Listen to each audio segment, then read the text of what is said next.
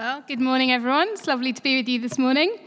Um, just to say, if you've got like, young children, if the two getting baptized start kicking off in the sermon, that's okay, they can.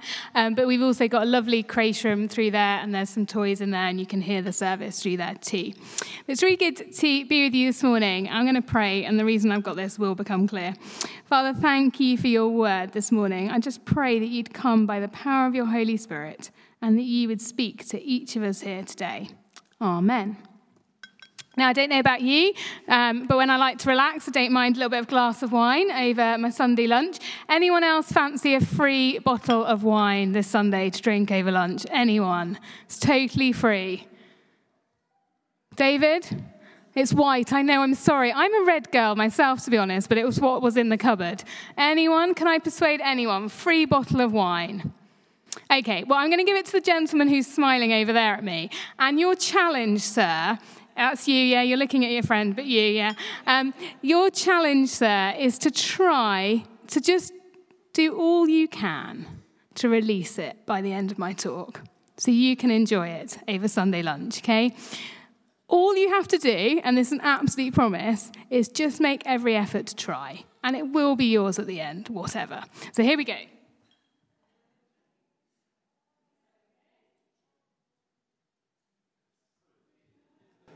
It's you, it's you. So, it will become clear. Just, just make every effort, give it a go. That's all, that's all that's being asked of you is to make your, your good effort. You can get your friends involved if you want, but make every effort. So, I wonder in your Christian life, those of you who follow Jesus, I wonder if you've ever had this question in your head God, I've asked you to make me more loving, but nothing's happened. God, I've asked you to break that porn addiction, that food addiction, that whatever addiction. I've asked you to break it, and you haven't. God, I asked you to help me with my temper, but nothing seems to have changed. I wonder if you've ever wrestled with those kind of questions. I know that at times I have. Now, over the next few weeks, we're going to be in this new series. We're looking at this book, 2 Peter. But this chapter today speaks directly into those questions, and we're going to unpick that slowly as we go along. If you've got your Bible open in front of you, do turn to 2 Peter chapter 1. It's always good to check we're not making up what we're saying. And we're going to just follow through the verses and have a look at them together. It starts by saying, Simon Peter, a servant and apostle of Jesus Christ, to those who through the righteousness of our God and Saviour Jesus Christ have received a faith as precious as ours.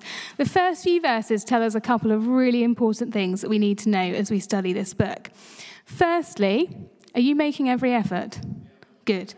Um, firstly, Peter is an apostle and a servant. So, this guy writing it is saying, Do you know what? I've given my life over to the Lord Jesus. I'm his servant. I'm living under the lordship of Jesus Christ. I'm also an apostle. God has given me authority to teach the church and to spread his news. And he's confident in who he is. And uh, he needs to be because he's going to write some really tough stuff in his letter. So, he's that. Also, we learn this really cool thing it says in our Bibles that we've received a faith as precious as Peter. Peter was an amazing Christian who followed Jesus around, saw him face to face, and yet the faith we have received is as precious as the faith he had. Now, actually, when you study this really hard in the Greek, um, you come across a word um, called istostimos, and I can't say it very well, which they've translated precious in our Bible today.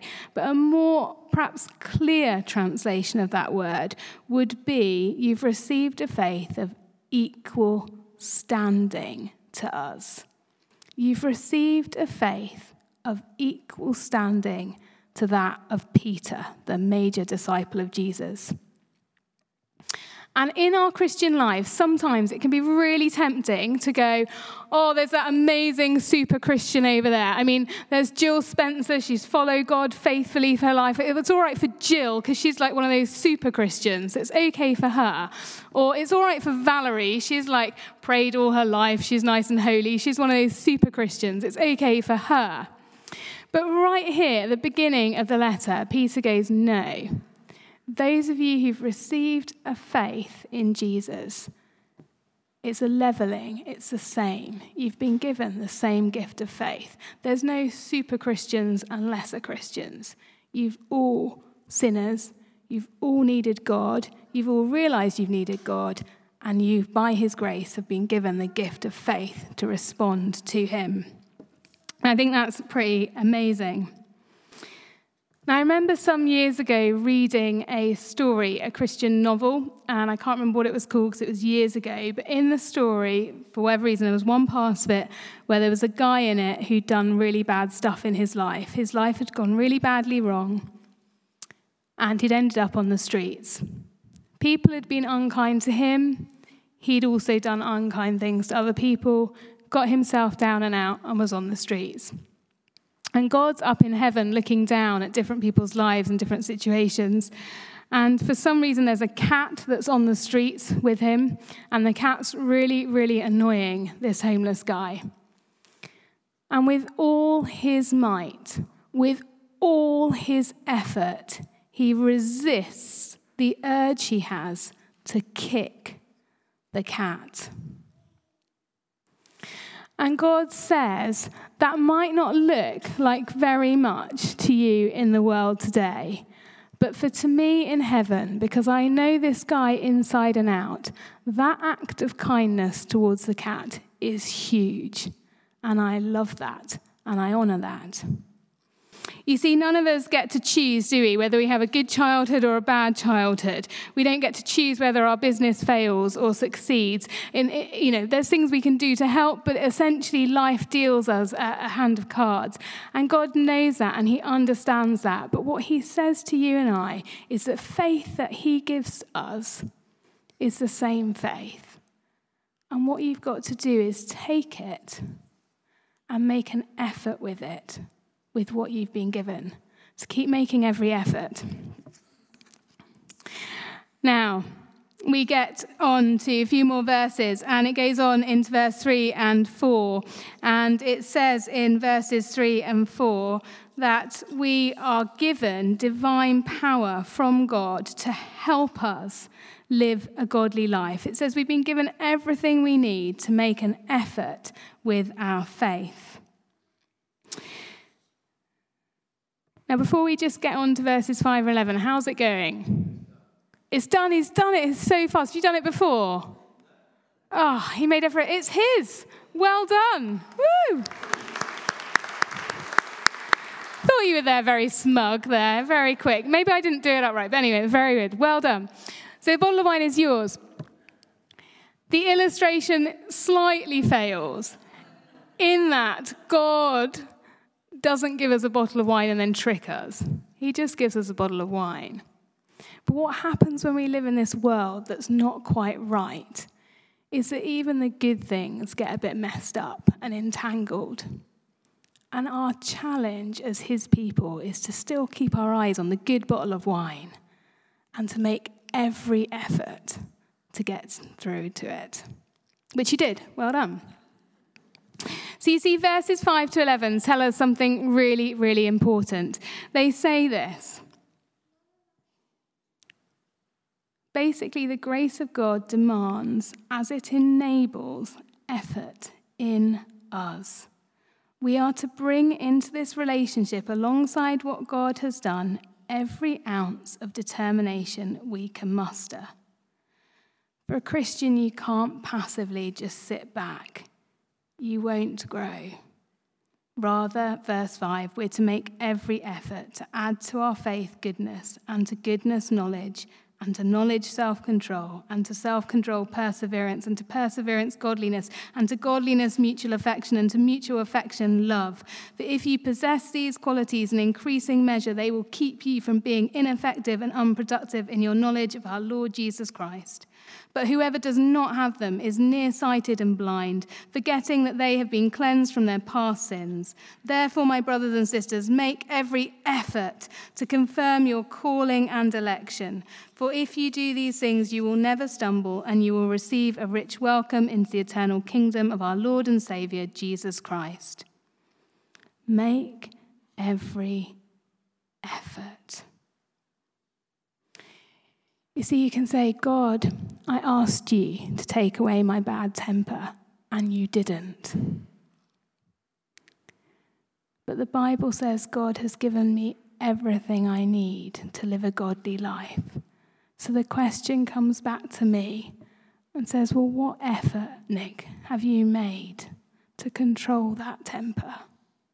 To persevere in controlling it? To gain knowledge so you can keep it under control. God will help you, but God doesn't wave a magic wand over you.